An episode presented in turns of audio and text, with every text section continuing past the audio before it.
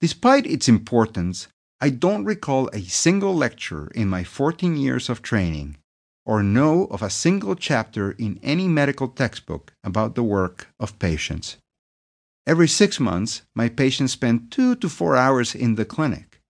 In the other 4,316 hours, patients must figure out how to make self care coexist harmoniously with life. To the clinic and to anyone unwilling to look or ask, this work is invisible and silent. Furthermore, no healthcare company assesses how much work they give patients to do. Unaware of how burdened patients and families are, healthcare managers have proclaimed the patient as the most underutilized resource in healthcare. Not only is this declaration unpleasant, uncaring, and profoundly industrial, but it is also tragically ignorant of how implementing treatments and navigating healthcare overwhelm patients and families.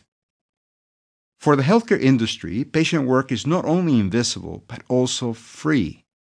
As industrial healthcare delegates more work to patients, it removes this cost from its balance sheet, appearing more efficient.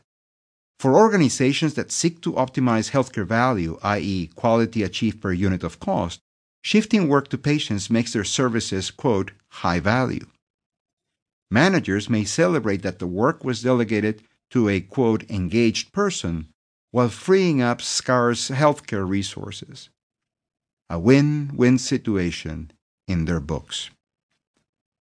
All this work takes effort, attention, and time, but limited research exists that uncovers how much this takes.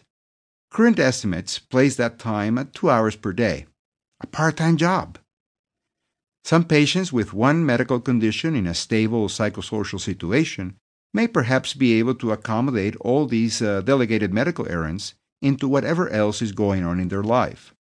Its to dos can be neatly listed between the urgent and the important, among the demands from family, work, and community.